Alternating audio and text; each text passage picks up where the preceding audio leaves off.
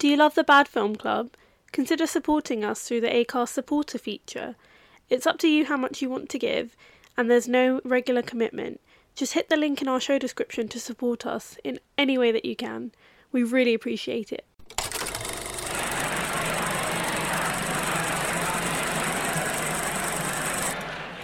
This is the Bad Film Club, starring Holly Gordon and Shanae Navigala. Your feature is about to begin.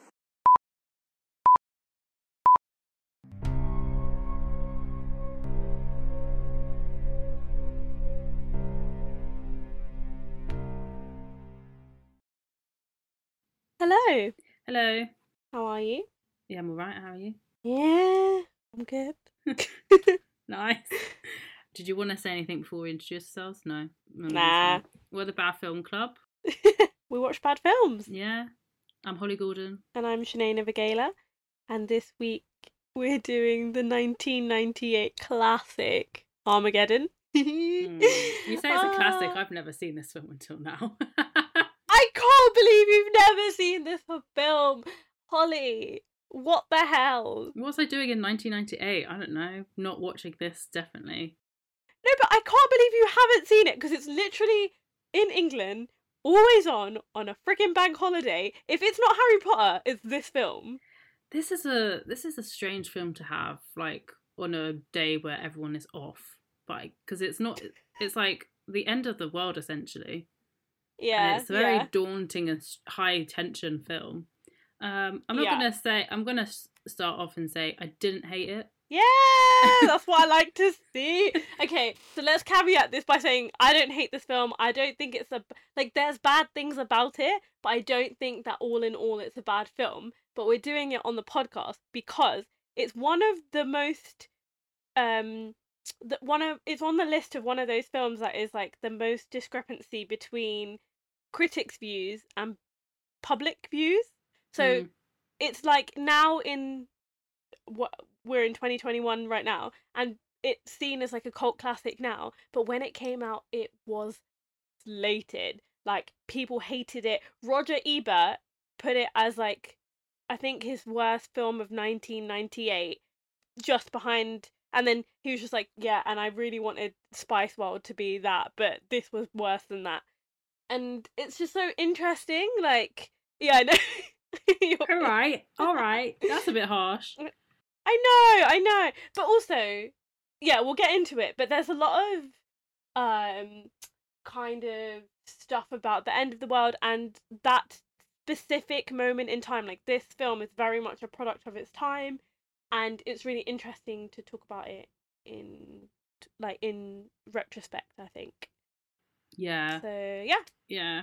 Uh, I completely get how it would be loved by people like the public and not so loved by the Mm. critics. It makes a lot of sense once you Mm. watch this film because this is this yeah this definitely feels like a film that you wouldn't turn off or you would probably choose randomly but you'd enjoy it and if it was like a shitty day it was like Yeah. raining and you didn't want to leave the house yeah why not Can I just say one thing as well? yeah This film is part of the Criterion collection. Shut up yes! That's so yeah. Michael Bay lobbied for this film and he got it in the Criterion Collection. Came out on DVD in the Criterion Collection in 1999. What a fucking badass! That's like, I love it. It congratulations makes michael Bay. a lot. that's such an Yeah, achievement well done to you. that's so funny um Oh. my one thing with this film actually i have a lot of things but like one of the Yeah, things that really stands out is that it's two and a half hours long Mm. it's such a long film i know that it's like a big deal Film. like it's a big Yeah. big story but i didn't expect it to be so long when i was watching it and i was like oh my god but the they do work they do they yeah. I don't. Would you say? I don't know. Would you say the pacing is bad? Because I don't actually think the pacing is that bad. I just think they obviously had to get. There was a lot of just high tension, and obviously I think with Michael Bay, he likes to get a lot of, um, you know, environmental shots in. So there was a lot of um, like a lot of Yeah. shots of space, and I won't. Yeah. I'll say what I believe, what I think about the environmental design later on. There's just a lot Mm. of like slow motion shots. So we needed to like, you know, the left side of the spaceship, and then like an hour later, we wanted to just see like a little slow motion side of the wing. You know, little like details. I think he was trying to build a world and build the scenario up.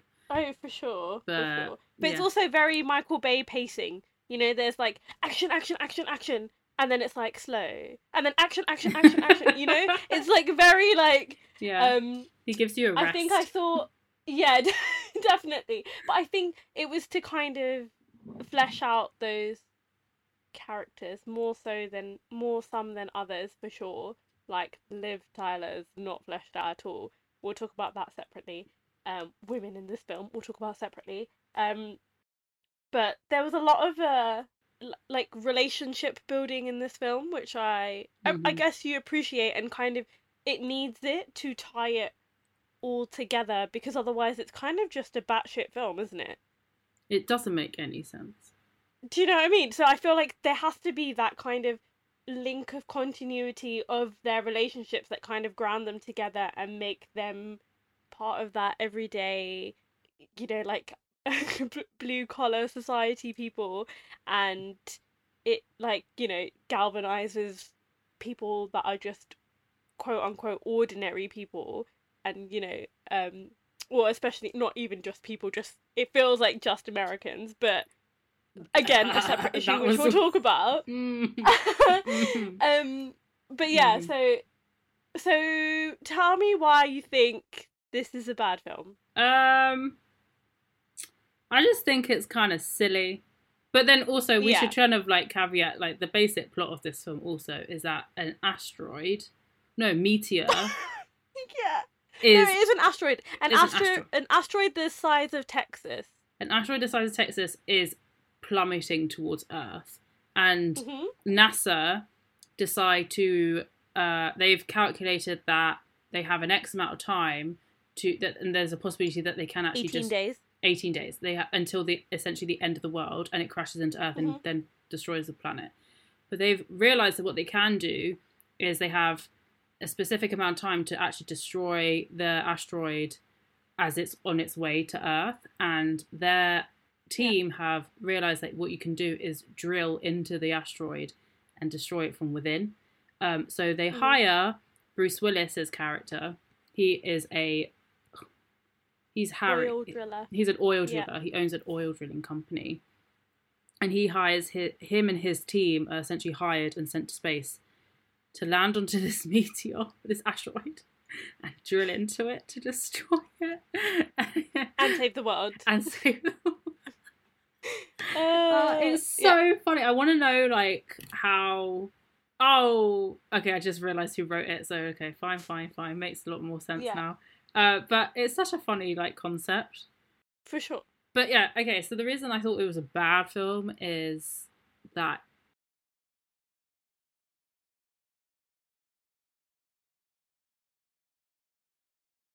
this is too. This is so unrelatable and so to maybe too far out for me to even like believe is possible. You know? Mm. So I feel like the choice, maybe that choice was made, and I don't. There's like some moments that I just think, like maybe some characters actually would that would just, like you said, not developed properly. But I didn't particularly think it was a bad film. I just think it was kind of silly. But then, like Yeah. maybe silly, like an enjoyable way. But that's not. Mm. I don't know if that's like the best answer. What about you? I agree with you. I think on paper, this film sounds ridiculous. And it is ridiculous. Like, you watch it and you're just like, "The- fire in outer space? Are you okay, hun? like, Yeah. Michael Bay. Um, and there's a, like, a, a version of this film that has, like, a commentary on it. And uh, Ben Affleck's just like, really? Like, why would they pick these guys to go into space? And it's like, it's that whole thing of this would never happen because you would never, like, you can teach astronauts to be oil drillers rather than the other way around. Like, it doesn't make sense that. It doesn't make sense how it how like it fell, but you know we got to do it for the film. Um, and Michael Bay was just like, "Shut up, You- you're ruining my film." it made me laugh. Um, and I just think that there's loads of like cheesy, really cheesy dialogue. But then I think 90s film, what do we like? What do I expect, kind of thing. But I feel like I don't, I can't have an unbiased opinion of this film because I cannot remember the first time I watched this film, and that's the honest truth. Like I feel like this film has been part of my cultural canon for a long time. So I don't remember when I first watched it, and I will probably watch it like once a year at least. It comes on TV all the time. I'll watch it if it's on. It always makes me cry a little bit at the end, which I'm really embarrassed about. But yeah, but it's emotional. Yeah, but I'm putting it out there for like full transparency. um, like it's the only time that I see my dad like look at a film and he's just like, yeah, and um, like I feel like this is a very like men men's film. Like all my all the boys are always like, oh yeah, I really agree with this film, and you know, it's really they're really into it, and it just makes me laugh a lot. Um, but there's just a lot of stuff like there's a lot of gendered stuff which I'm not into. There's a lot of stuff about like why is there one person of color in the main cast, and then why are there like um I I guess this comes under like environmental shots, but you know when they show like the swaths of people, there's this there's so many of them that are just like so cultural culturally stereotyped. But the like one that really Oh. stood out for me because I'm I'm Asian is that like is the bit at like there's a bit towards the end where everyone thinks that the world is definitely going to end like the mission has failed and it shows people around the world like praying. And there's people that are obviously supposed to be hindus and sikhs because there's people wearing turbans and they're all praying at the taj mahal which is an islamic monument sorry an islamic mausoleum. So what? Like it do- i was just like oh michael bay like what are you doing Michael Bay. did And it's no- just like- no no research. yeah, just stuff like that. Um, there's this pla there's this time where a meteorite um falls from the asteroid, like a uh, like a some of them some of the pieces are falling off. So one destroys Paris, but there's one where it kind of goes into an unnamed Asian like East Asian city, and then it's just like it's not revealed where it is, and then they're just like, yeah, Shanghai is gone, and I'm just like, oh, it's really annoying that you have to like contextualize it like that, and it's I just feel like it, that's really annoying, and that's what's like aged the worst for me is stuff like that, like when there's no people of color on the cast, when like the gender stuff is so overt, and like there's so many like gross, crude sexual jokes that I'm just not into, and Oh yeah, yeah, stuff like yeah. that. I just like it always cringes me out when I watch it, and I always like throw my popcorn at the TV and stuff like that. Like it's annoying. Yeah, I agree. I do think there's actually like a lot of the dialogue is really weird. I will also say, even though the dialogue is really weird, and some of the characterization choices are really weird too, because I think Mm. it, I think sometimes it, I think it's putting these blue collar workers, working class, like in a very odd light. Some of them, like sometimes they shine and they're really Mm. positive, and then on the flip Yeah. side, they do something that completely reverts them back to maybe a stereotype. They're like they're being stereotyped themselves. Also, yeah, yeah, yeah. Liv Tyler is like the basically one of two female characters in the whole film. There's yeah, she's like the the only one that gets a lot of screen time. Then there's the one of the NASA astronauts who they literally just refer to as the hot one. And Wow. then there's like a few women into space and either they're victims of said meteorites or there's one where at the start when New York is attacked, I think it's right at the start of the film, and it's like a tour a couple that are in a cab and it's a tourist couple and the woman's just like I want to go shopping and that's her only line. Oh yeah, and they're in and they're in the and The driver's like, uh, looking out the window because they're seeing the Yeah. meteors fall. Yeah, yeah, yeah, yeah. yeah. There's not like Ugh. not many women with a lot of lines, and then if they do have lines, it's not like they're developed. They're like, they're just upset. They're just it's just emo- like they're emotional. Yeah. Like Liv Tyler is a vehicle for hope. She's kind of like the thing she's not a character in herself. She's the beacon that brings them back like something for them to come home for, something for them to fight for. She's not a character. She's Yeah. a ideal, you know? Yeah. She's like a concept and most of her like stuff in this film is either her relationship with Harry or her relationship with AJ, and then a lot of shots of her like crying and screaming at the NASA people.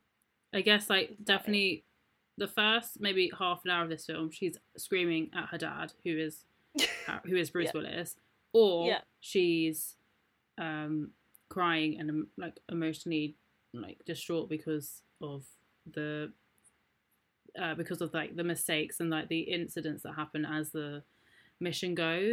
On, yeah, yeah, and I was also going to say that on the flip side, there is some quite there's some unte- unintentional comedy in this film. Oh, There's massively. some really funny like one-liners, yeah. and which I kind of did enjoy. And there's one bit. It's um, I mean, we can move on. I mean, we could actually just talk about like writing now, but uh, there's I'll read it out because I actually wrote made an effort to go back through the film and rewind the scene it down. because there's yeah. a bit and write down it because there's this bit where they decide have to they, they everything's time pressured because they have 18 days to Mm. decide and do all of this thing so Can I just say one thing? Yeah, Do you believe that they did all of that stuff in beforehand? Because I was just like, how long is this time? Like you're acting like you got all the time in the world. Why are you just cruising is past actually- this? this is one of my biggest pet peeves like there's a lot of time wasting when the world is about to be destroyed What?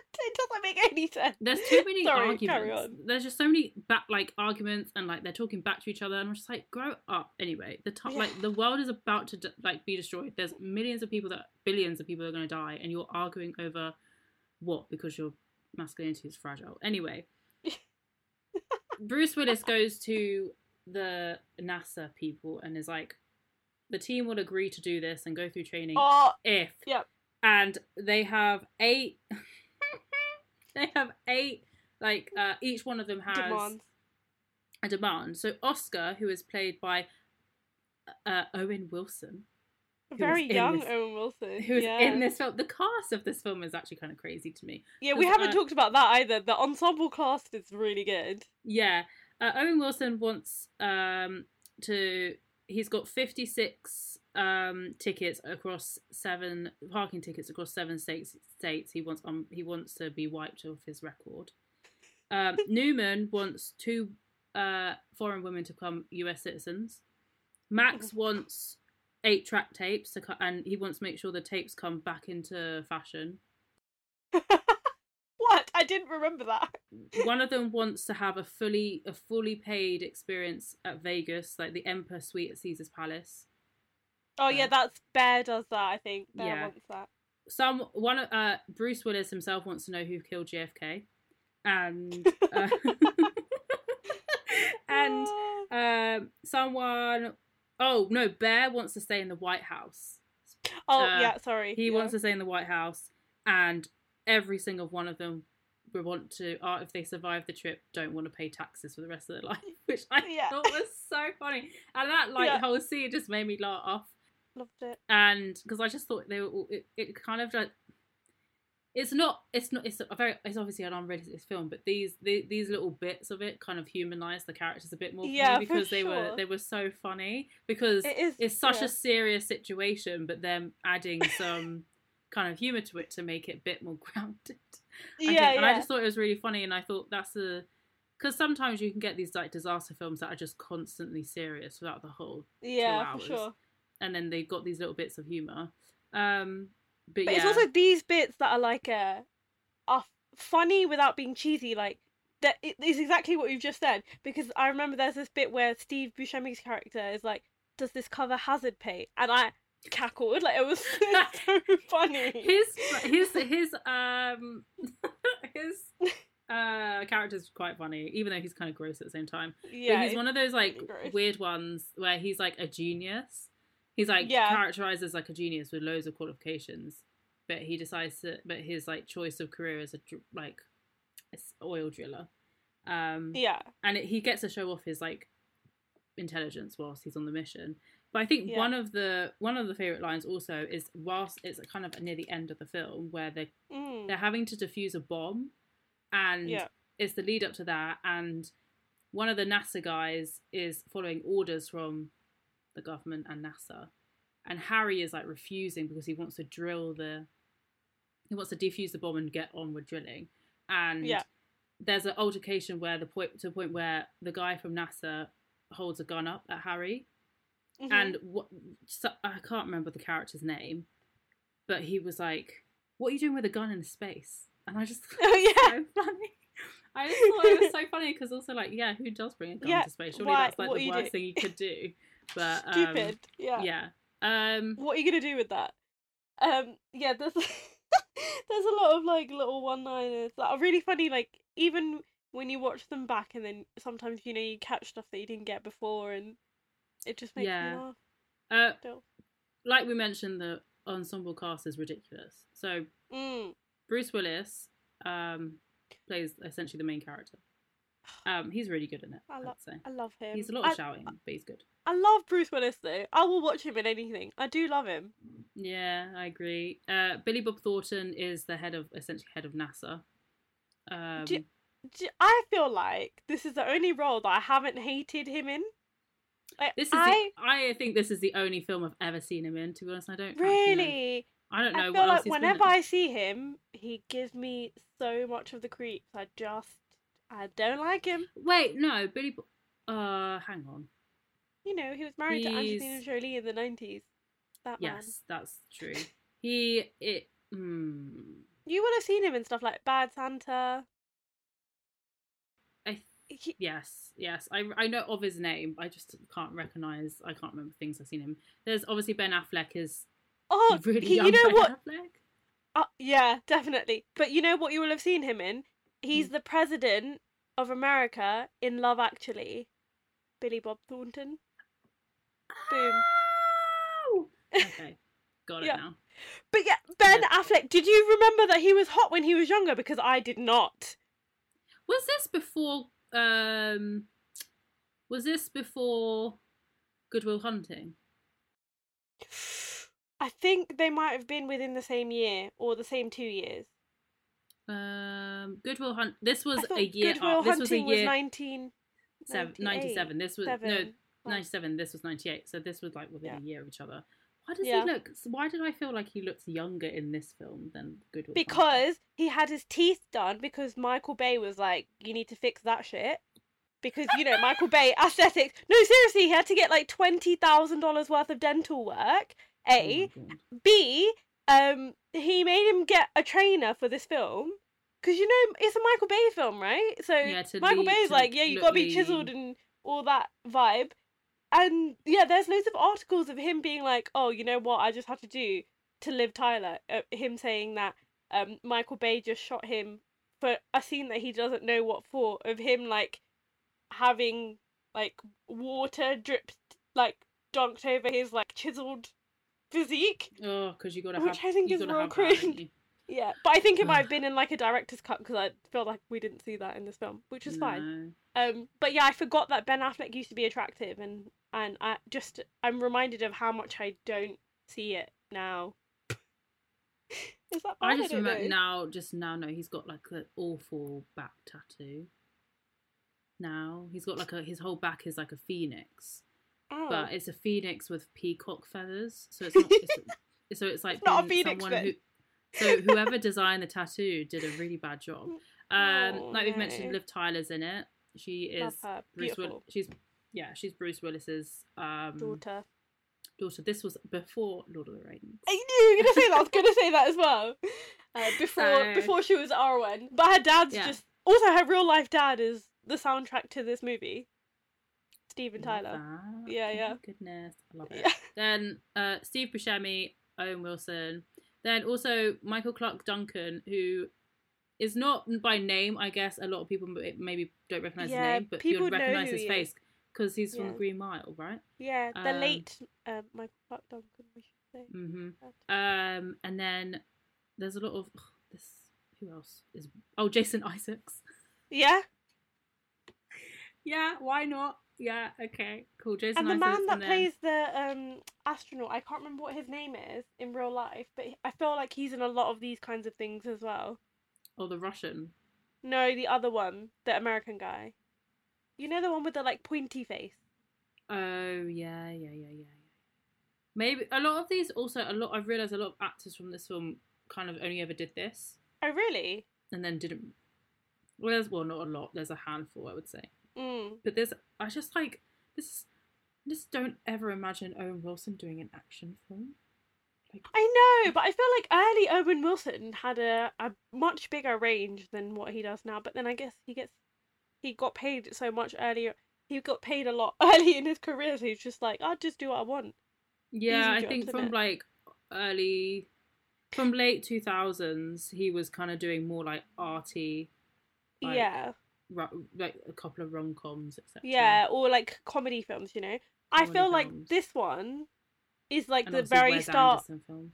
Yeah, but this is this feels like the start of like a very Owen Wilson acting style. You know, like you can see it, Hundred percent.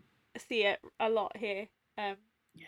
which I enjoy. He he his character here reminds me of his character in the Royal Tenenbaums, which um basically is just like this like laid back um sort of like overly cool character who's like maybe a bit too chill for the scenario that's happening. Mm, Which I kind of I find it really funny. He's good at doing that. So well. yeah, for sure. I felt like it was a bit reminiscent of Wedding Crashers, where he's like talking about like all of these experiences that all of these experiences that he's having and like how um Grace is like coming into her sexuality and she's learning her body and yeah, all that kind of stuff. I feel like that's a kind of that feels like a speech that would have been written into Wedding Crashers as well. Yes. Um yeah, and then also because this cast is giant, this the budget of this film was 140 million dollars. Yeah. It's the most expensive film that Disney made that year, I think. Okay, so also now we need to talk about we cannot talk about Armageddon without talking about Deep Impact. So Deep Impact came out 2 months before this film. Is more scientifically accurate, has Elijah Wood, Ren- Vanessa Redgrave, um God. Morgan Freeman in it. it is exactly basically exactly the same plot except that drillers don't go to the asteroid like NASA astronauts go to the asteroid and then they blow it up in a basically a suicide mission and Elijah Wood and some guy called Wolf are the guys that discover it and then yeah there's this whole like s- spaceship of people that are like allowed to leave to be safe and some people aren't selected for it blah blah blah anyway um and that girl that we loved you know honey from the wicker man She Tia, Leo- Téa Leoni. téa leoni's in it Is as in it. well but i think her name is like lily something Oh, Lily Sub Sobieski. yeah her it. so she's in it as well she's Mm. um elijah wood's love interest so that film came out like two months before this film and it's kind of like the same thing that we talked about last week with um dante's peak and volcano in that two of the very similar movies come out i think people just do this like they seem to come in pairs they did it they've done it like a lot now like that time that no strings attached and friends with benefits came out super together super close together um same with like the two snow whites you know the kristen stewart one and the lily collins one. All of those kinds of things seem to happen in hollywood where you know people jump on an idea and then they take it for themselves. So apparently someone like an exec at disney was in the room when this idea for deep impact was pitched. And then like Ah, because this was this Deep So this- Impact was released by Paramount and DreamWorks. yeah yeah yeah And and, a DreamWorks couple is of months like- is before Is the you know enemy? Well, not enemy, yeah yeah so it came out two months before um yeah it just has a lot of the same stuff in it and i think critics like that one more but people like this one more and also deep impact has not endured because it's so boring in comparison like i if you haven't seen it maybe you should watch it but i would never watch it again i watched it once or maybe like once all the way through and then like once halfway through but I just found it so when you know that they're kind of this they're kind of the same film, right? So when you kind of watch it, if you're gonna pick one or the over the other, you're always gonna watch Armageddon, and it's just really interesting, um, because I think these two were like really pitted against each other. I think they had, um, Deep Impact had way less of a budget, so Deep Impact only had like yeah, it had eighty 80 million yeah, dollars. but it also but it also made a lot of money, so it made like three hundred million dollars on return, I think. three hundred, yeah, three hundred and forty nine point five Yeah, million. yeah.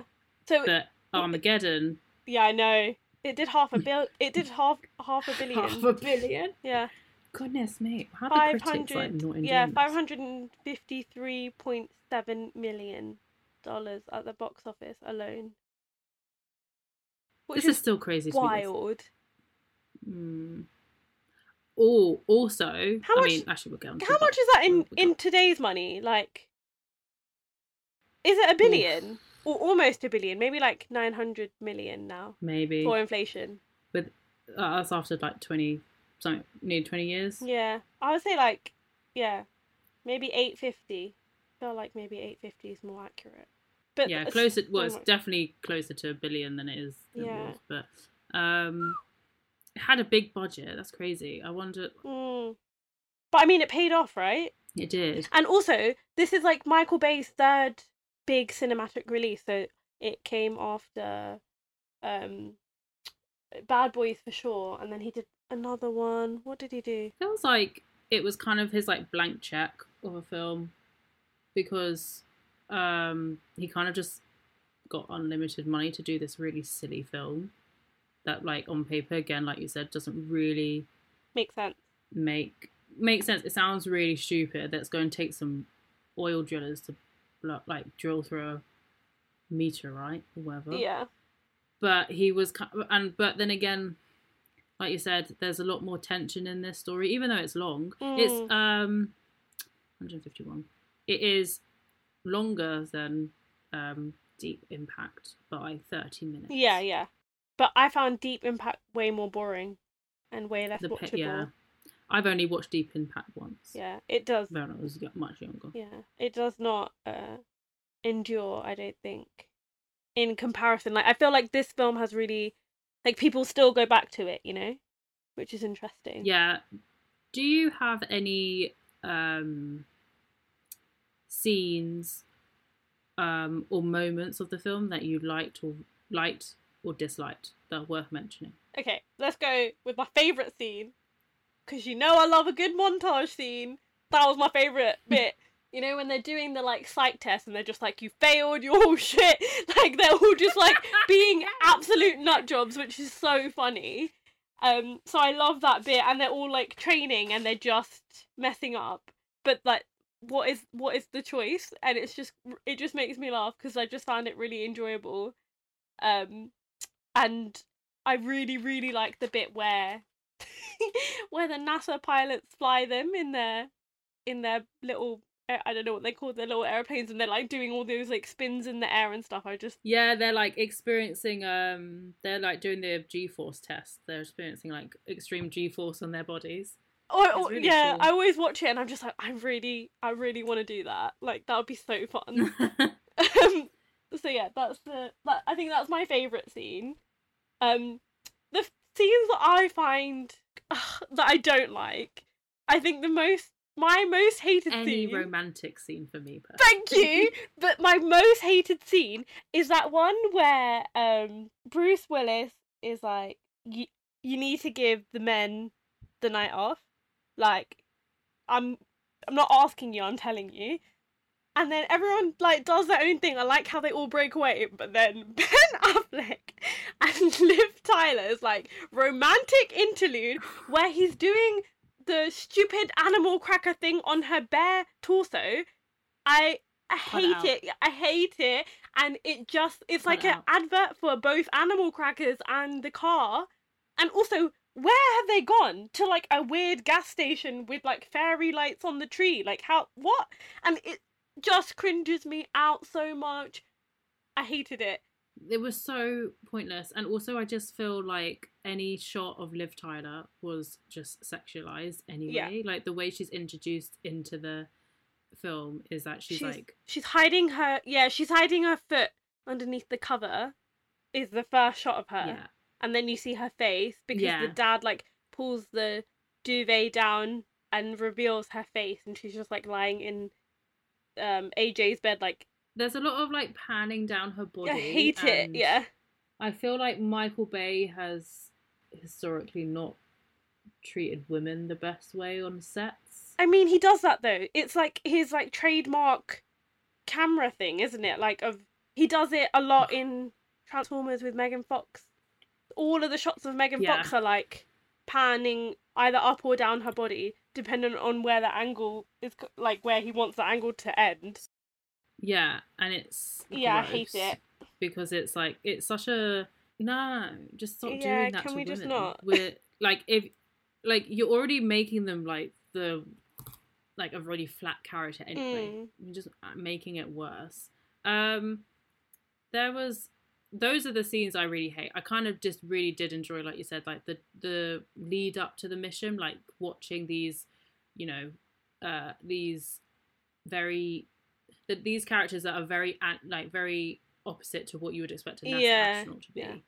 go through the exact same training as like as professionals do, but what they do it in like they take years to train, Mm. and these have like two days to train Yeah. essentially, whatever it is. Like they, um, I didn't like, I didn't think that the strip club I literally was about to say that. I was just like, that's the other scene that I really disliked. just can't be asked with them anymore. Like, why do we ever need them in films? Yeah. I know this is an old film, but like, can we just not put them in films anymore? I know, because it's always like in a just. It's not in a sex positive way. It's always like a, as a dig at women that like women only like men that have money, and it's always like to fuel masculinity as well, which is just like okay, cool. Yeah, and I always feel like like any scene with a in a strip club always ends violently, Mm. which is really terrifying to watch because there's just these like vulnerable women just there, and then no one ever protects Yeah. them, and it's so nerve wracking. But um, yeah, I didn't like that. But again, I just like there's lots of little bits I did enjoy that were that was mostly the comedic side. I, like I said, I read out the bit, the scene that I did like. It was when they were Giving their Um, demand. listing all their like their demands and i do actually think that made me realize that i mean i know that i'm not it's not like i haven't realized this but it reminded me that bruce willis is quite a good Yeah, comedic actor Love him. Love him. when he when um when he puts his mind to him. Yeah and it's like when he's got the option Yeah. to be because i remember he did like um he's quite good i mean friends is yeah. whatever but Yeah, when friends is a whatever show but uh he's his like cameo It was good, yeah. funny i would say I would say that he plays this kind of role as well in um The Fifth Element, which is my mum's favorite film. Friends of the podcast will know. Um, she, oh my god, that's her favorite film. Anyway, um, he does that thing where the fifth element is a good I film. like that film. I really like that film. Stylistically, I do too. a, a good film. Um, It was ahead of its time. yeah, hundred so percent. fun. Um, but yeah, so he play he does that same thing of like you know he's tough, but he's also in tune with his emotions, which we stan here. Um, but yeah, I just want to say one more thing about the um the montage bit Because... We love it. We love we love emotionally intelligent men. yes. um, the bar is very low. Um, I know, I know. It's Right. such a sad time we live in, Isn't isn't, it? it? Anyway, carry on. Moving Um, on. This is a different podcast. yeah, basically the montage scene. I- I think also because it feels very anti-Disney in that it's like that same vibe of you know in Mulan and stuff like Kung Fu Panda when they're training and they're getting better with everything. I feel like in this film they're not getting better, which is really which like adds to that unintentional comedy. Like it's still funny because what they're they gonna do? Say no? Like we're, we're not gonna send you there. Like obviously you have to go. Um, and it just made me laugh because I'm just like, oh yeah, the what capitalism, you know? yeah. Um.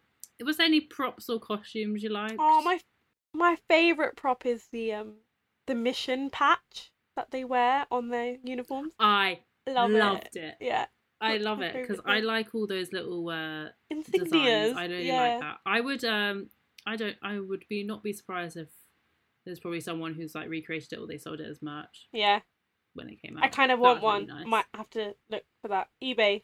Someone tell me if they've listed anything on eBay. That has like or Etsy. Come on.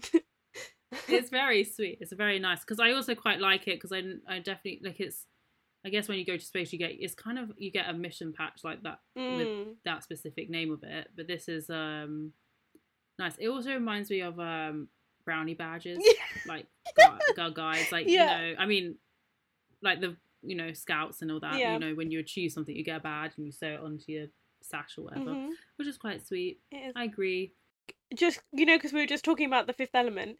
Um, the designer that ha- work on the Luc Besson film, um, she did the designs for the spacesuits, but when Nice. when they first when Michael Bay first saw them, he hated them, and then they had to redo them to his specification. Just an interesting fact. Mm, nice. That is actually very interesting. I thought the spacesuits were quite cool because they were a different fabric to what you imagine spacesuits to be. They were kind of like this, like corrugated. I don't know. Sorry, Yeah, I you- like forgot doing- yeah. podcast for a hot yeah. second. Um, I was like, babe, you know you're gesturing. You're gesturing. this is an audio medium. Um, no, it's like it, I don't know if it was just like for a hot second I just realized it because they obviously look like they're in normal spacesuits, but there's Mm. a scene there is a scene where Bruce Willis is like talking and his back is towards the camera, but he's like talking to someone. And you can kind of see like a pattern, and it looked like it was like kind of corrugated, like uh, stretchy, movable fabric that Mm. maybe is different because they're doing actually like labor yeah. on a meteor. It's a choice that they made them orange, though, right? Aren't they orange in like real life? I don't think so. Aren't they white? Sometimes they're white, sometimes they're orange. Where's Tom Hanks? He would know. Oh, yeah. we don't have. Do we have a space team here yes, in the of UK? course. Do we? Oh, Yeah. I don't know these things. The uh, Oh, but they probably live in the states, right? Because we don't have an actual space station. Like, we don't have a version in Florida. Like we, they, they have a thing in Florida where they like lift off from. We don't have one here. You can't put it in like Plymouth, can you? Like, come on! I'm, am I making? Do you know what yeah, I mean? I know what you mean, but Like- there definitely is like space stuff in There's England. ast- there's like UK British astronauts, I'm sure. Mm. But I feel like if they were, if a rocket came lift off, like lifted off from the UK, mhm. surely we would know about it. I think they go to. Flor- I think they go to Florida. I think there is one. You know, it's in Harwell, Oxfordshire. what? So not Plymouth, Oh my god! but that was in Okay, cool. 2011. Hmm. Yeah, because they launched satellites not that long ago, right? I don't know. I don't know when that was though. To be fair, does the UK have a space station? Yes. Sorry, babes. I might keep this in this in because it's actually interesting and educational for our viewers. Yeah. Anyway, um, does it have a space? Could this film be made now? Yes and no. I feel like iterations of this film are made every single year because Michael Bay is making a summer blockbuster all the time. But this film was made when there was like relatively not that much panic about the future. And now we're in a state of constant panic about the future because we know that, like, what I mean, like, we're past that X point, right? Of like when global warming's gonna, like, is irreversible and all that kind of stuff. So we know that bad things are gonna start to happen a lot more frequently, like, you know, from space and natural disastery wise. Um, whereas in like 1998, Well- like the unemployment rate was so low. Like at the start of that film, like the twin towers are just standing so like tall, and you know they're just there, like very proud Yeah, this is this is bef- this is before 9-11, Yeah. So the idea that you know this pro- that probably also uh, feeds into the whole how very American. yeah, film yeah, for sure, for sure. which is like what I noticed. I started to notice as they were like launching into space. I was like, aha. Michael Bay does this a Mm. lot in films. Like there's always a like hero speech or whatever, and there's always like Mm. a unfocused American flag flying in the background. Always. Oh my god! Do you know how many shots and fra- frames of this film there is a character with a fri- like a fucking like uh American Yeah, flag it's behind them? insanity. There is a shot of Liv Tyler Yeah. just standing there, like with the billowing American flag. It happens like so many times in this Yeah. film. I'm. We get it. You guys are cool. Like you love your country. Good for you. You just gave me a recovered memory of my actual least favorite scene as well. Is you know when spoiler alert, Bruce Willis dies, but you know when he's going to detonate the bomb and the his life Mm. flashes before him and there's loads of like shots of Liv Tyler and she's like got her arms crossed in front of her and she's wearing a white wedding gown and like you know all those things are interspersed. Oh my god i find it so cringy and it's like a close-up of her eyeball and stuff like that. It was so cringy. I feel like we've I feel like we've done a lot of films where like in when the main character is in such awful scenarios that they're the flashbacks or any flashback scenes in any of the films that we've done so far have been like ridiculous because they're just so stupid. I guess that's like in the panic of like the fact that you know that you're dying. Yeah. This is what you think.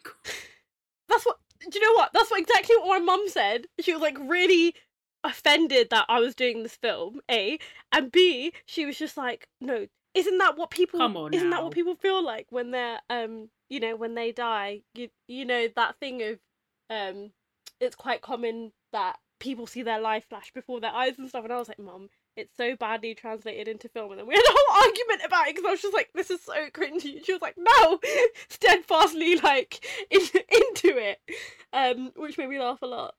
But i was like but she hasn't i was like your point doesn't exist because your point doesn't exist. Your point is irrelevant because she's not married so why would she be just like standing in a wedding dress in his mem- memories? Maybe it's stop like it! the stop it! is it- stop is it trying to supposed to justify it. it's stupid. Is it supposed to be um his hopes? Like he's leaving the work he's leaving he's dying. He's dying and he knows he's dying so this yeah is i mean he's given his hopes and dreams blessing now right? So it's like after probably him. an allusion to that but it cringed me out also i mean we should just also we should also probably mention that like this whole stupid uh subplot of bruce willis bruce willis doesn't think that his daughter should marry an oil Digger? oil yeah driller driller Driller? driller yeah is that it? Driller, Driller, um, who is Ben Affleck, and she's just like, but you brought me up around all these people. They're like all my dad. They're basically like my family and all I've ever known.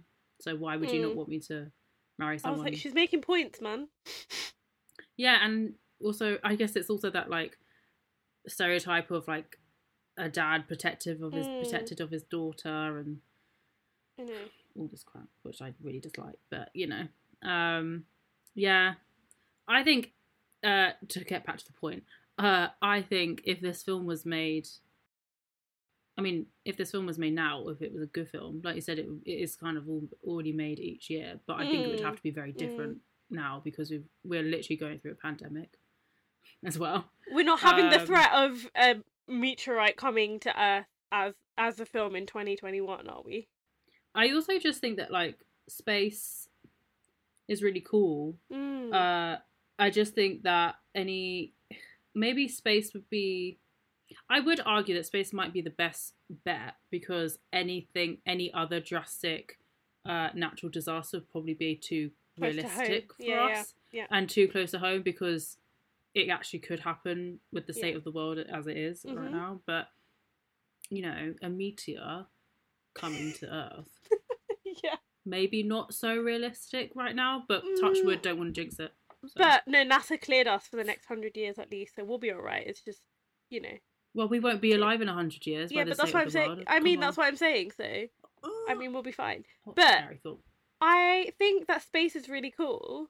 I, I agree with you, but I feel like this film has been done enough. Just make something else. Like you've done other films in space now.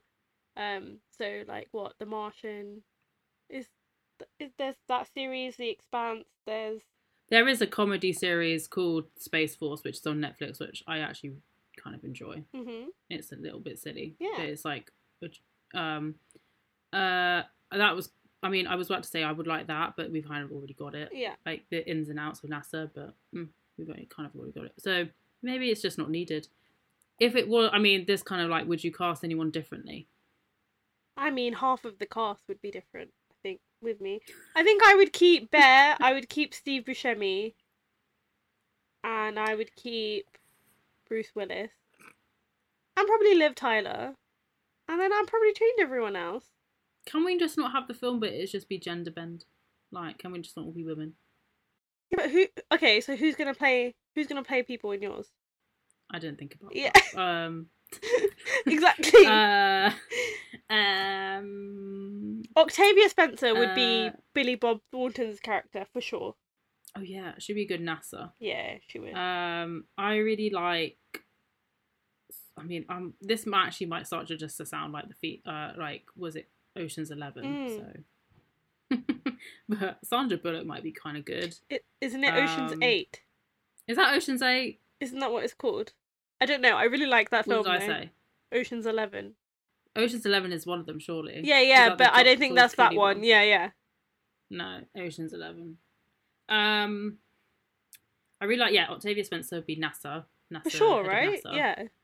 Um, I really want. Can I just I really say though, um, if you gender bent it, you'd have to give them all different backstories because these would not work the other way around. Oh no, Do you know yeah, what I mean? you would have to basically rewrite Yeah. it. But like, if you just keep the their working class and they have to go and drill into a meteor scenario Mm. the same, but then the backstories and characters can be completely different and they'd just be played by women. Fair? There might be like a, I don't know if it'd do well. Yeah, I don't know. I kind of just want to cast like Daniel Kaluuya and Riz Ahmed in everything that I ever watch, and Zendaya, of course. You know that. that I want. Those are my three. I want them all. Who would I like to see? Basically, who would I like to see in space? Yeah. Okay, hear me out. What if we remade it, but Mm. as a K drama? Would watch that. Just All right, saying. Okay. That would be great. Can someone make that? I want to see it. you and Ravina can go. yeah, it'd be so that. fun. And Um, also, can you imagine the music? Fire. Can I'm you imagine you. this film? I mean, actually, this is going to be really stupid, but can you imagine this film, but just instead of this car, current cast, just replace it with the Twilight cast? Can you imagine? oh my god. Jasper. Jasper as Owen Wilson's character. Uh. Oh, no. That's so funny.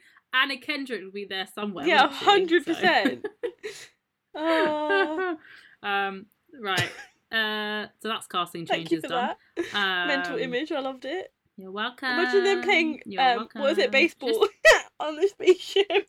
it's just Robert. Pat- it's just like Robert Pattinson, Kristen Stewart Yeah. in space. It's just Yeah. funny to me. Um, we kind of hinted on how we would reframe the narrative. Like we just wouldn't. Yeah, they use a lot of like um mental disability slurs in this as well, which I am not a fan of. So can we take those out? You don't need to be racist, sexist, or homophobic. Like none of those things should be made into film. Can we not? Um, and then Mhm. also like at least get your if you're gonna stereotype people, at least get their like beliefs right. Don't have like Hindus and Sikhs praying in the Taj Mahal. Like it's not it's not a vibe. Don't just be like, oh yes, all Chinese people are gonna die now. Yeah. So the screenplay, the screenplay was written was Like, by, nine people wrote uh, it. Jonathan. Well, the story was okay. So the story and the screenplay were written by different people. No, that's a lie. So story was by Robert Roy Pool and Jonathan Hensleigh, but then the screenplay was Jonathan Hensleigh and J.J. Abrams, which like baby baby Abrams, baby at the start of his career. Yeah, it was edited by three people though, so that must have been a very quite a bit of a job to edit this film, which like, makes a lot of sense. Was there anything like interesting that you? I mean, we've never really spoken about this, but we have it in our notes. It's like, was there anything interesting about the story that you thought was ignored? Could there have been a more of an interesting point, plot point? I think there was so much that could have been explored. Like for me, one of the really unnecessary scenes was not even scenes, unnecessary plot points was when they get to the International Space Station and then there's that whole like big problem and it explodes basically. Um so they pick up another astronaut Or the yeah, tank? so they pick up another astronaut. So they've got not only another body which is extra mass, but also only ninety percent of the fuel that they need. So that is just like what this mission already would not work because like the calculations. I know they have to give way for some issues and have to leave room for any issue, but I just I was just like mm, I don't feel like this is the vibe. A. Um, Yeah. and then there's just a lot of stuff that I'm just like, I don't know how to describe it, but I, j- there's just a lot of stuff that I was just like, I feel like we could have elaborated on some backstories, like the man who is um Bruce Willis's right hand man. What his name is escapes me. Can't remember his name, but he has this like whole tragic backstory of he's not allowed to see his son, right? Oh, his Yeah, the and his mum son, like yeah. lies and says that the to the son that the dad is a salesman and then she's like you can't come around here the court says you can't i'm like what did he do tell me what he did like what what have you done um all that kind yeah. yeah because it, it feels like they're kind of making the stigma of working class men which is what i don't enjoy like these men are a certain way and they're a certain type of people like they they make them feel like they're scummy people and that this is like their redemption mission and this is the thing that will make them into heroes but they're not actually like yeah. quote unquote good people like they've got like problems and issues and things that they don't talk about and don't solve. And it's like i think it's interesting like the human aspect of it that they don't really elaborate on. But then i guess in context of this film it doesn't like would they ever do that? Probably not. Not especially not with this director you know? No, I don't think Michael Bay is the ty- type of person to delve into the deep backgrounds of human people and human characters. No, he's more of like substance. Sorry, style over substance. In that his films are beautiful. Like he, they're very well shot. No, no. Well, I don't know. There's a case and argument for that, isn't there? But you know, in that like what he did. So this film is twenty. This we're sorry. We're now in twenty twenty one, and this film was in nineteen ninety eight, and now they now that is like the framework for action slash disaster films because I feel like we're very much used to this kind of shooting now, like especially with the advent of you know like social media, Mm. like we use short videos that are like fused and cut together so much that it feels normal. Whereas when you watch films from the nineties, they're not shot like that and they don't look like that, and it helps kind of with the framing and the pacing and that it makes this film feel more urgent and stressful when you have those bits put together. It, it- yeah, you just never get that kind of backstory and those kind of interesting things that are alluded to are never capitalized on. I don't think. Yeah, I guess like maybe you would get that if it was a TV show, but this is Yeah, a film, and again, like you said, Michael Bay is not Yeah. someone who. Would but then also, is that is this the film that should focus on it? I don't know. Do you know what I mean? Like, do you have any? Do you have any bits in this film that you think were should have been explored but weren't? I wanted Jason Isaacs' uh, character to get a bit Mm. more, you know, attention. I quite liked him. I thought he was like a lot more interesting. He seemed to be really smart, and this actually reminds me of one of the funniest scenes that I think is when Yeah, I know him and Billy Bob Thornton were were doing that were demonstrating Mm. the route that they were about to take that has to go circle around the moon like circle around well go to the space station fuel up again and then circle back around the moon and they were using basically like what you would probably find in like a Mhm. school science room or something and it was really funny but i kind of i don't know i thought that jason isaacs considering he was very smart and he was the person kind of behind finding a lot of the information for this like would have more of a say and A role, yeah, for sure. I definitely thought that they just cut him out after the first like half of this film. yeah it feels like You know, like once they started their training, he he just disappeared because I felt like he was gonna play a bigger role because, you know, there's that scene where, where the general is talking to him and he's just like, "Why should I care what you have to say?" And then Billy Bob Thornton's like, "He's the smartest man on the planet. I think you should listen to what he's about to say." i didn't like that general guy like he was really annoying No, neither. he was so Neither. frustrating he that actor plays that role a lot, and I don't like it. well we've probably covered this but do you think this film had any cultural impact yes it did have cultural impact Yeah. Yeah. Mhm, 100% it did um uh okay cool anything else you would like to chat about i do have other one uh, one little plot hole point Go. so ben affleck oh, also they called the rockets freedom and independence and i That's what I was going to talk about. But yeah, hate ha- it. hated it but because Yeah. we get it, you guys love your freedom and you love your we independence. we get it. we get it. Yeah. Like you, it has to be in every bloody American film ever, doesn't it? But um, Yeah. Ben Affleck's rocket crashes and it's, it's like destroyed. Is it? It's well, isn't he on the other? He crashes Yeah, somewhere. yeah. So it's And- it's destroyed. Owen Wilson dies. Like half the crew dies on that one. Yeah, and Yeah. they land on the meteor somewhere. Yeah. Yeah. Yeah. And uh, this is also so considering we've built up to this plan and we've like the audience has been we've seen the journey, we've seen how it's been planned through. They say this is what's going to happen. You're going to get to the Russian space center or whatever and fuel up.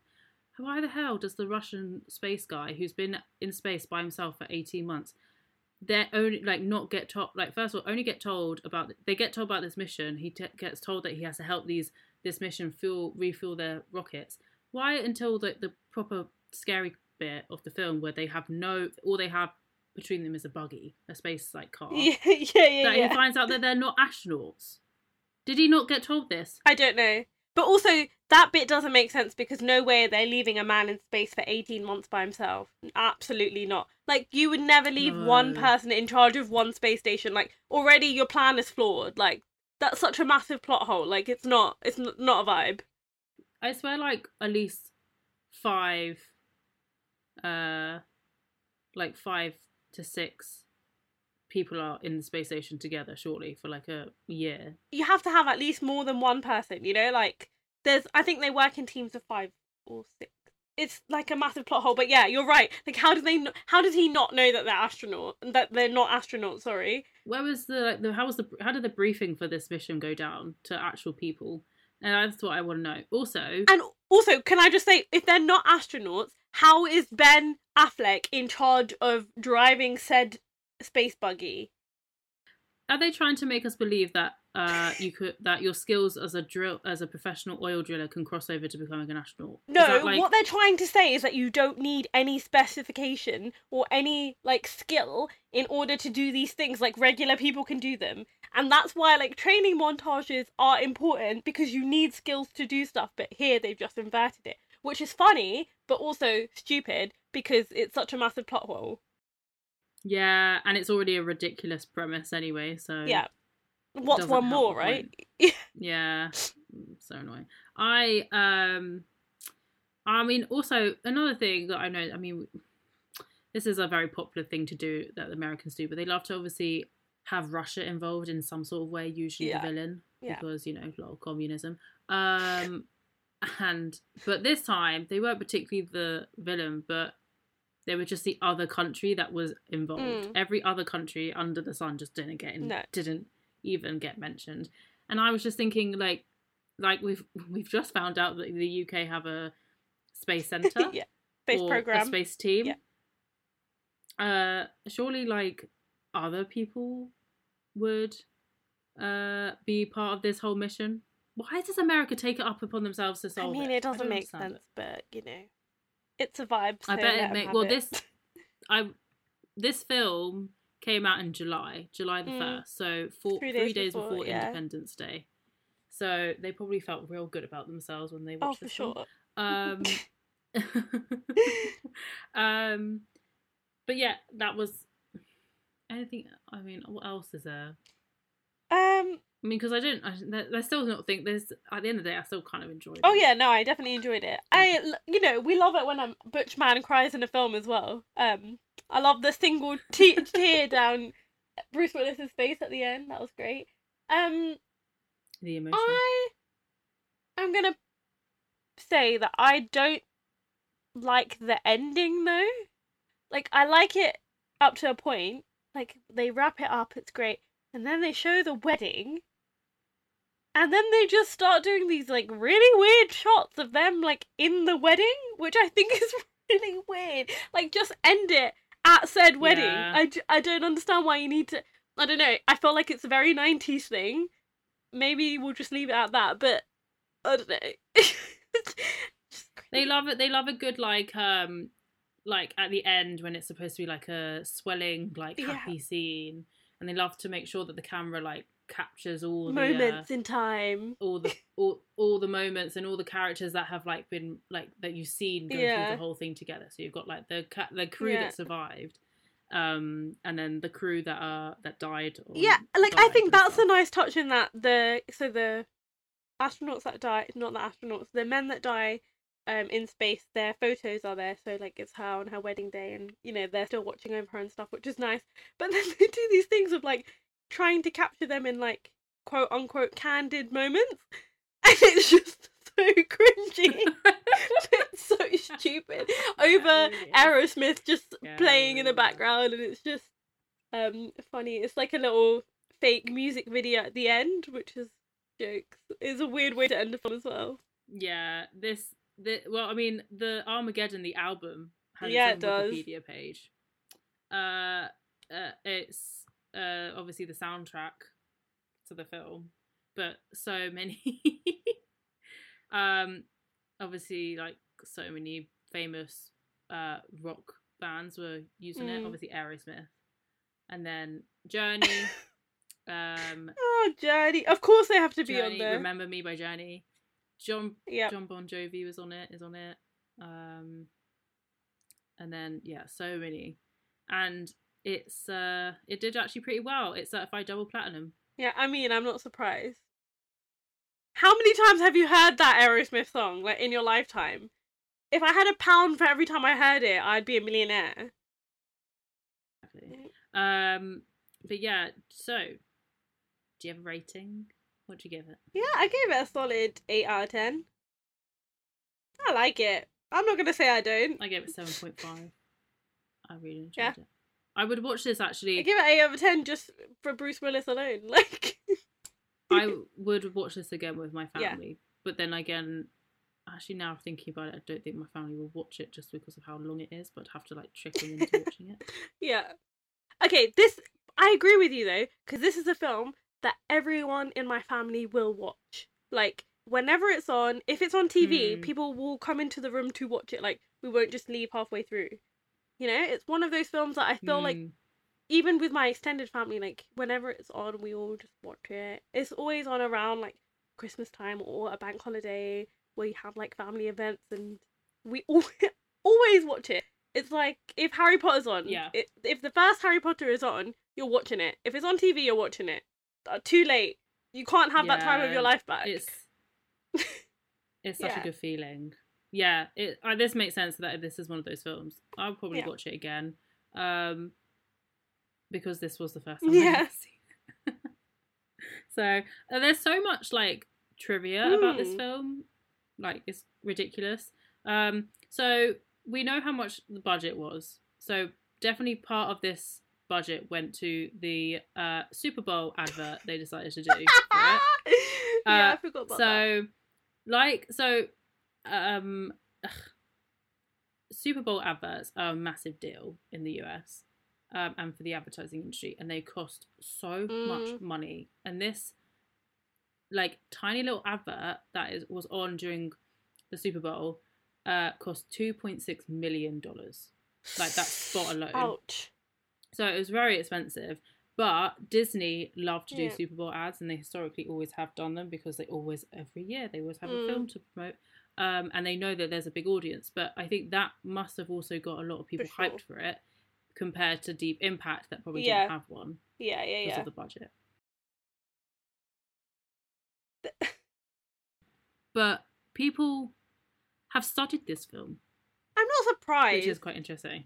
A film scholar said it's a work of art by a cutting edge artist who is a master of movement, light, colour, and shape, and also the chaos, razzle dazzle, and explosion. But I actually do think that's a good summary of what Michael Bay is. Like he isn't auteur in that respect. Like he definitely you definitely know when you're watching a Michael Bay film. He has very stylistic tendencies and it I know it looks chaotic and sometimes overwhelming, but they're done in a way that's not chaotic or like scrambling. I feel like it's done methodically because you can definitely see like um the the color the color palette that he's used for that particular scene or you know the aesthetic that they've chosen and it runs throughout the film it's not just higgledy piggledy like wherever it is um, which I think is interesting because I think that people really like to slander him, but he has a lot in common with, in my opinion, James Cameron,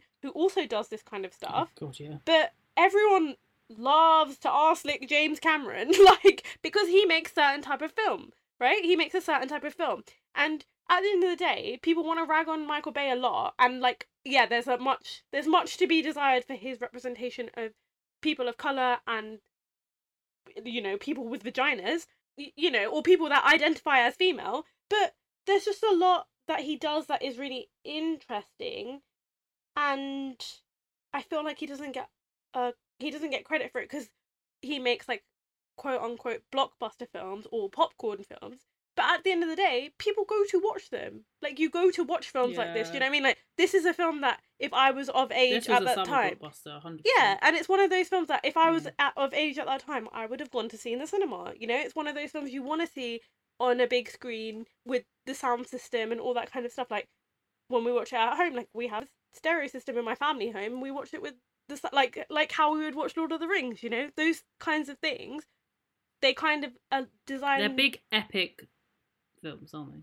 Exactly. And they're designed to be watched like that. Like and I don't think that there's anything wrong with having those kinds of films. Obviously, like it's not the only type of films that should be made, but I feel like he does get a lot of shit for it, which I and I'm not like whoa whoa Michael Bay because he's raking it in, but um it's just interesting like who gets who gets recognition for what and you know who's considered um like filmy and who's considered not like because at the end of the day avatar's the exact same thing but i mean people give james cameron a lot of credit you know and it's like t- We've had this like conversation. yeah exactly Exactly.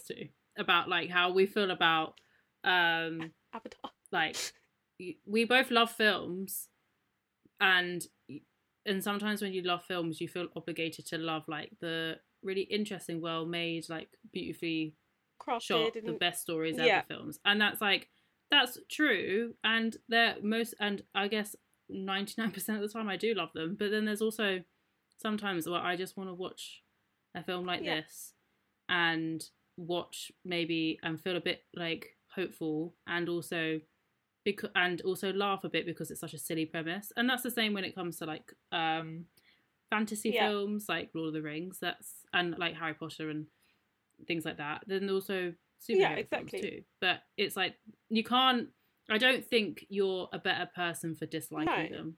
I think it's a bit of a snobby it's a bit of a snobby thing. And that also comes down to the that also like you said it comes down to the director. I think there's obviously you can be a fan of a director and then love and decide to watch all Hmm. of their work because you love their style of direction but like you said michael bay is known for making really big films Yeah. well and makes them visually striking and so of course he's going to you know it, get gain the attention from everyone i did also like this comment which is like kind of funny because we sort of made said the screenwriting wasn't the best but he said they she the it's J- jenny Basinger who is a scott film scholar she said if if this isn't screenwriting i don't know what is yeah oh my god you know who she is she taught michael bay at film school oh and that's oh. what made me laugh. Yeah. um, which I love about her. You go, girl. You praise your students.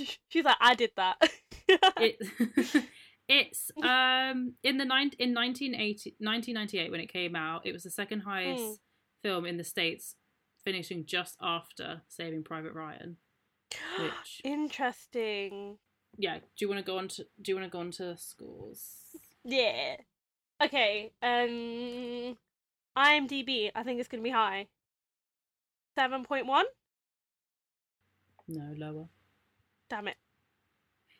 Six point two. higher Six point five. close it's 6.7 out of 10 Damn it, I was gonna say six point six, but damn it, okay. Um, and then Rotten Tomatoes is gonna be horrible, isn't it? Like Mhm. twenty five percent, oh higher twenty six percent.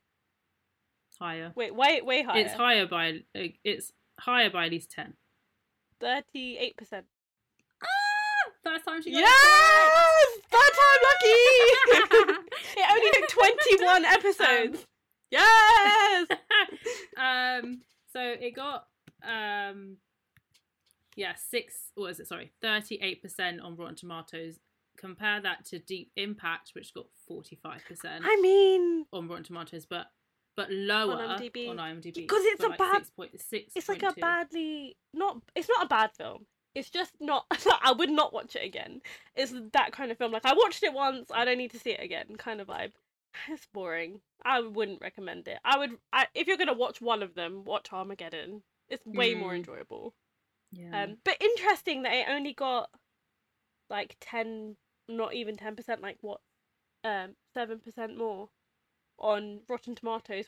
yeah it still wasn't well i mean realistically it still wasn't that well No. received but it did it was better than armageddon even though that people liked armageddon more and that's obviously made much more of Yeah. an impact over the last 20 years than deep Yeah. impact has also so also this film took 16 weeks to make which is not very short. long Really short for this kind yeah of film. so bay was quote yeah bay was quoted and t- quoted to said we had to do the whole movie in 16 weeks it's a massive undertaking You know why though? that was not fair that was not fair on the movie if i had if i had the chance i'd redo the whole third Mm. act but the studio literally took the movie away from us and my visual effects supervisor had a nervous breakdown i called james cameron and asked what do you do when you you're doing all the effects yourself but the movie did fine Fair. I mean, he did. He did. so yeah, it did fine. I think. I mean, more than fine. It like um, tripled its money back. But then later, but then after this article that he was quoted in published, Bay had to change it. Bay changed his stance on the whole opinion and had to issue like issue apology saying he wouldn't have edited the whole film. He would Yeah. only edit a bit, and his words were taken out of context.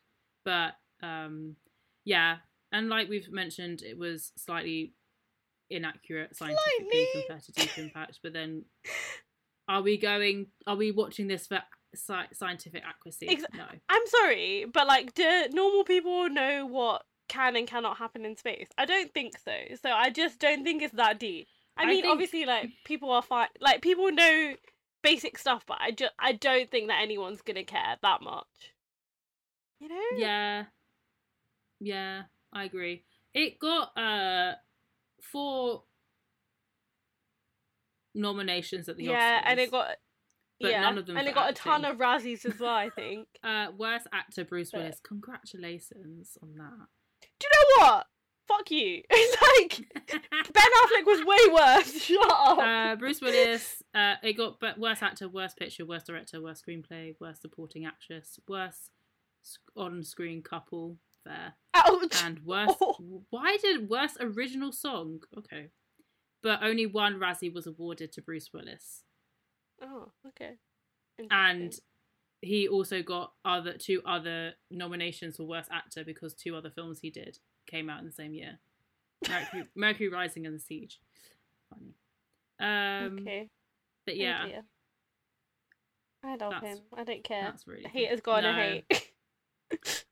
Well, I don't want to miss a thing by Aerosmith got nominated for an Oscar, which is cool. I'm not surprised. I mean, has No. any can anyone now get it out of their heads now that we've like been talking about it so much?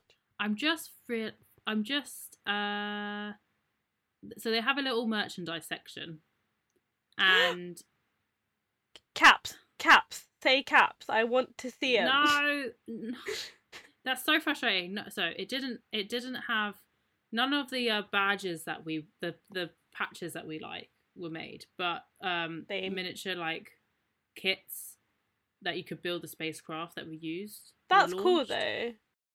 I feel like this is nice in that, like you know, it gets the generation of children in, like into space. Like they like space. You know. Yeah, and the um uh they had a theme park attraction in Disneyland Paris. oh my god. And Michael Clarke Duncan like featured in like the pre-roll of the oh of the, yeah. um, of the ride. So I imagine it's like a simulation ride where you sit in a chair and it like moves yeah, as the film moves. yeah, yeah, Which That's is probably really cool. cool and probably quite creepy as a kid, but like fun at the same time. yeah, yeah. You know, when like air, like cold air, like goes at your feet, so you feel like you're being like hissed at. Yeah. Simulation rides are so weird. Um, I feel like what? but yeah, That's such a flex. Like, it, it, it had an, a ride made off the back of it. What? That is a flex, man. that we that's the cultural impact. If you have made it into Disneyland Park, then you know you've done well. I want that. Surely. I don't know if it's still there, but it No, ha- I, I mean, but uh, also it went to Disneyland Paris, not even like American. no. Disneyland, Oh, it so- it it opened in two thousand and two and it closed in twenty nineteen. And oh my god, it's a it's it looks really cool actually from the Wikipedia. If anyone is interested, read about it. Oh It my god, it closed in 2019 though. That's way later than I would have imagined it to. Do you, do you know what it's replaced by? Oh no, what? typical, typical Disney. What? Um, a Spider-Man. Okay. Spider-Man ride. Did- Jeez Louise. of course, uh, of course, of course, of Yeah. course. Um, yeah. Anyway, that's it. I enjoyed it. I'm just gonna put that out there, so you know. I enjoyed it too. Definitely recommend watching it if you've got a like Sunday afternoon to kill. We probably will have them still to kill. Um, yeah, and like get some snacks. It's a long film. Yeah, definitely like sweet and salty popcorn because uh, one of them is. There are a few. There are a few moments in the film where you can go for a toilet break without having to Yeah, pause it, for sure. Which is Yeah. fine. Like a lot of the like the outside Mm. shots and stuff, but generally enjoyable. Would recommend. so that's it. Cool. Um, if you have any recommendations, please email us. Uh, but yeah, otherwise, See you next week. Bye. bye. Do you love the Bad Film Club? Consider supporting us through the Acast supporter feature. It's up to you how much you want to give, and there's no regular commitment. Just hit the link in our show description to support us in any way that you can. We really appreciate it.